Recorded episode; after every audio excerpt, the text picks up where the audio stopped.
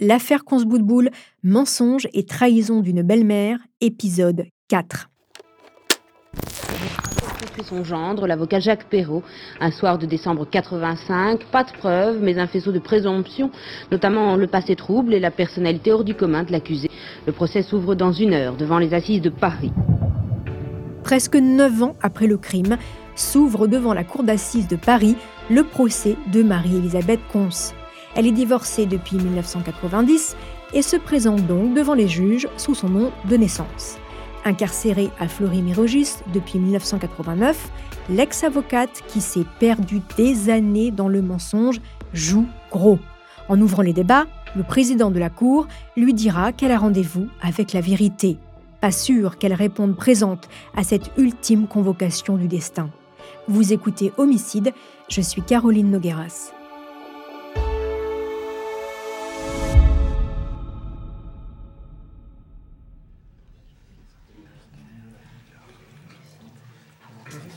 Le 2 mars 1994, tous les regards sont braqués sur Madame Cons. Chemise boutonnée jusqu'en haut, gilet en laine, jupe droite. Les médias sont en nombre, les ténors du barreau aussi. Maître Bernard Prévost assiste l'accusé. Olivier Schnerb défend Dari coincé entre la famille de Jacques Perrault et sa mère dans le box des accusés, dont elle continue à défendre l'innocence. Dari, une partie civile bien seule dans cet imbroglio judiciairo-familial. Henri Leclerc et Philippe Sarda se chargent de la défense de la famille Perrault. Pour ces derniers, l'attente est immense. Neuf ans après la mort de Jacques, ils vont enfin connaître la vérité. Du moins, ils l'espèrent. Affabulatrice et menteuse depuis le début, la mère de l'ancienne jockey vedette n'a pas encore livré tous ses secrets.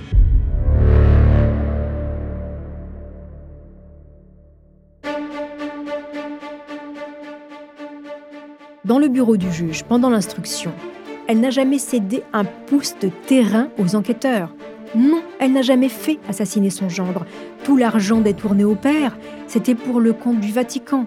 La juge Berthella Geoffroy le sait. En renvoyant Madame Conce devant la justice du peuple, elle prend un risque. Le dossier est certes bien ficelé, mais des zones d'ombre demeurent. Celle qui comparait seule dans ce box le sait aussi. En attendant, elle s'amuse. Quel beau film cela ferait, aurait-elle dit à la juge d'instruction. Je verrais bien Catherine Deneuve dans votre rôle. Marlène Jobert serait votre greffière, Robert Wagner mon avocat, et dans son propre rôle, moi-même naturellement.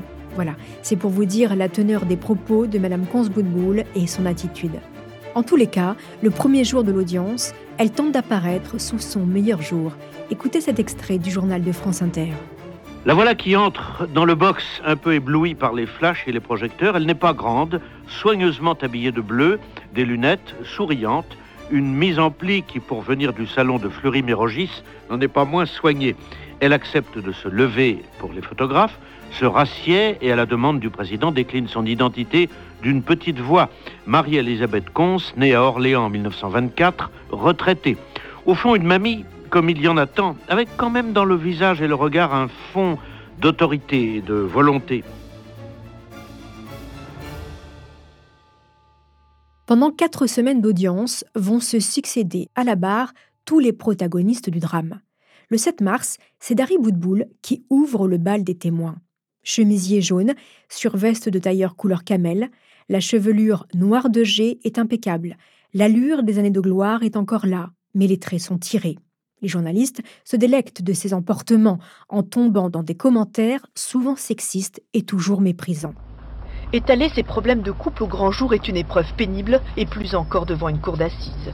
Dari ce matin n'a pas supporté. Elle hier qui se présentait comme une femme bafouée par un mari infidèle est devenue à son tour la femme adultère. Est-ce que vous savez ce que c'est qu'un mari qui vous trompe dit-elle au juré? Jacques savait qu'il me possédait, il pouvait me mettre par terre.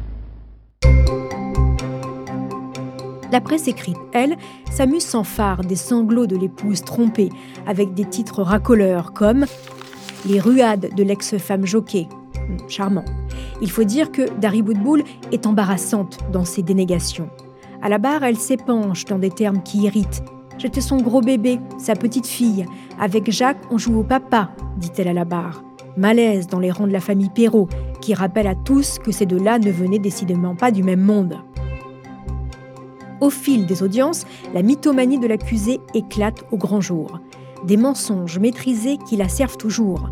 Pour échapper au fisc, pendant ces années au barreau de Paris, elle s'invente cinq cancers.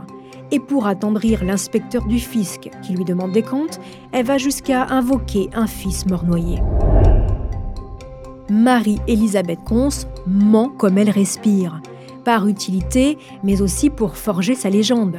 La richissime américaine, propriétaire des chevaux montés par Dari du temps de sa gloire, n'est autre que sa cousine. Raymonde Deschamps n'est pas américaine, elle sert de femme de paille à Elisabeth Cons, propriétaire de l'écurie. Hormis l'amour possessif et inconditionnel qu'elle voue à sa fille et à son petit-fils, dans la vie de Marie-Elisabeth, tout n'est que mensonge. Ses proches en amusent.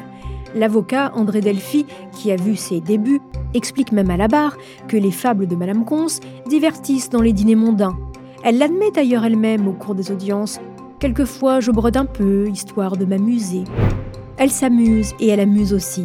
L'écoute des conversations codées entre Marguerite Sanson et Robert dans la charcuterie de la rue Mignard suscite gêne. On y parle dégâts des eaux, indemnités. Le décalage suscite le rire. Elle-même, lors des audiences, dissimule mal un sourire permanent. Les témoins se suivent. Laurent Fabius, l'ami de toujours, les parents de Jacques Perrault, Isaoro Figuier, le taxi, Madame Rion, la charcutière, l'avocat Robert Delphi qui a fait débuter l'accusé, les enquêteurs qui ont travaillé des années sur cette affaire.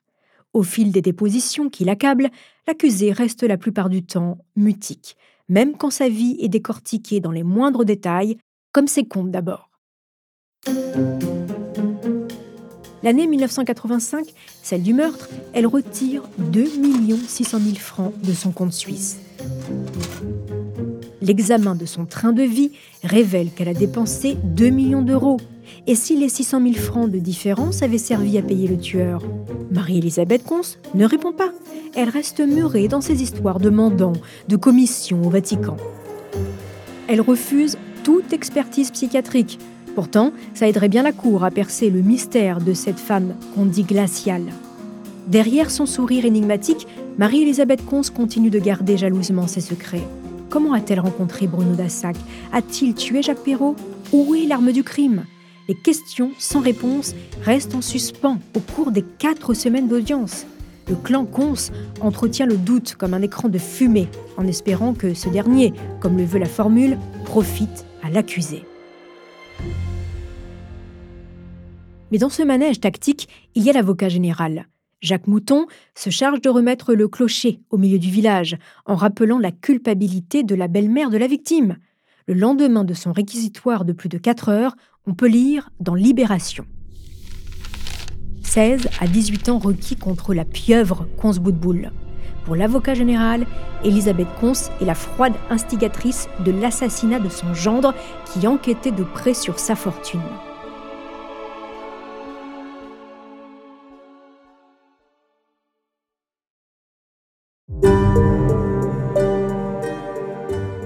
Le 24 mars 1994, les jurés se retirent pour délibérer. La journée a été longue et pleine de doutes, comme le rappelle Clément Veyrenal pour France 3.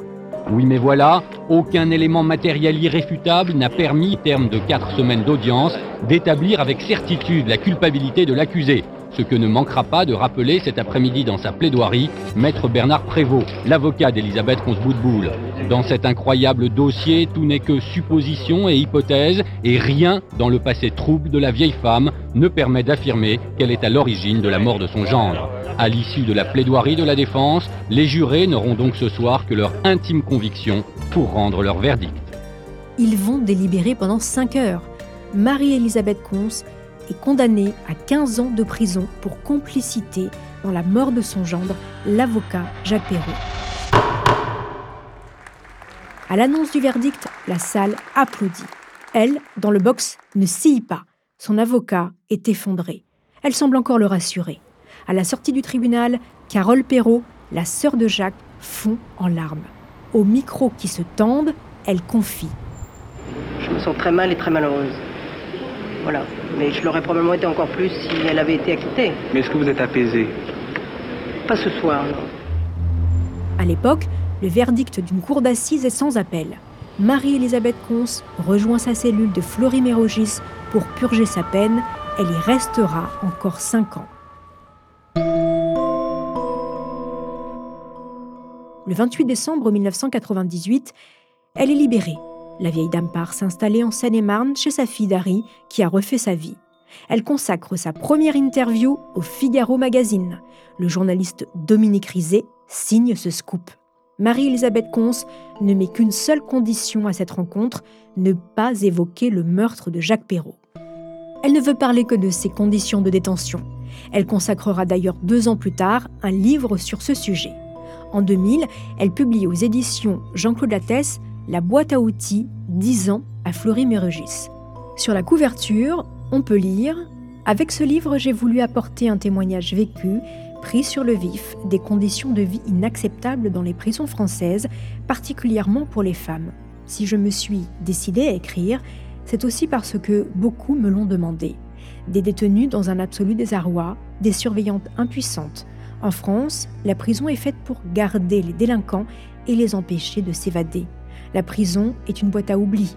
On met les gens en prison et on s'empresse de les oublier. Voilà. En prison, Marie-Elisabeth Cons a été fidèle à elle-même. Elle n'a pas raté une messe le dimanche. Quand elle ne donne pas de conférences à la bibliothèque sur la démocratie à Athènes au 5e siècle, elle met au régime les candidats à l'élection de Miss Fleury. Les surveillantes pénitentiaires se souviennent d'une détenue râleuse et arrogante qui, à chaque contrariété, rappelle qu'elle connaît du monde. Les détenues, elles, ne tarissent pas d'éloges. Celle qu'elles appellent la doyenne a côtoyé, soutenu, écouté, épaulé de nombreuses femmes derrière les barreaux. Des anonymes, mais aussi des célébrités. Madame Claude, la célèbre proxénète des années 70. Christine de Viejoncourt, la maîtresse d'Alain Dumas, incarcérée dans l'affaire Elf ou encore les deux terroristes d'action directe qui ont croisé sa route. Selon son avocat, à sa sortie, Marie-Elisabeth Cons n'a qu'un seul but, faire reconnaître son innocence. Mais elle n'en fera rien. Dans son livre, elle écrit Condamnée à 15 ans de prison après un procès que j'ai vécu comme s'il avait été celui de quelqu'un d'autre, j'ai passé 10 ans de ma vie à Fleury-Mérogis. J'aurais pu en vouloir à la société qui m'a condamné malgré mon innocence, mais ce n'est pas le cas, et ceci parce que j'ai toujours été en paix avec moi-même et avec ma conscience. Marie-Elisabeth Cons ne change pas. Elle continue d'enjoliver, de broder, de mentir sur des petits riens, des choses sans importance, comme si c'était plus fort qu'elle.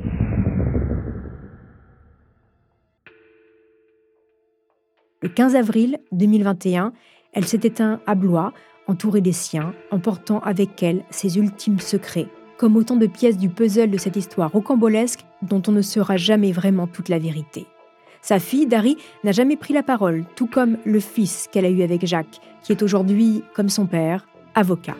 Voilà, c'est ainsi que se termine cette saison de Homicide. Cette saison a été écrite par Virginie Gage et réalisée par Célia Brondeau. Merci de nous avoir suivis et merci d'être chaque mois de plus en plus nombreux à l'écoute d'Homicide.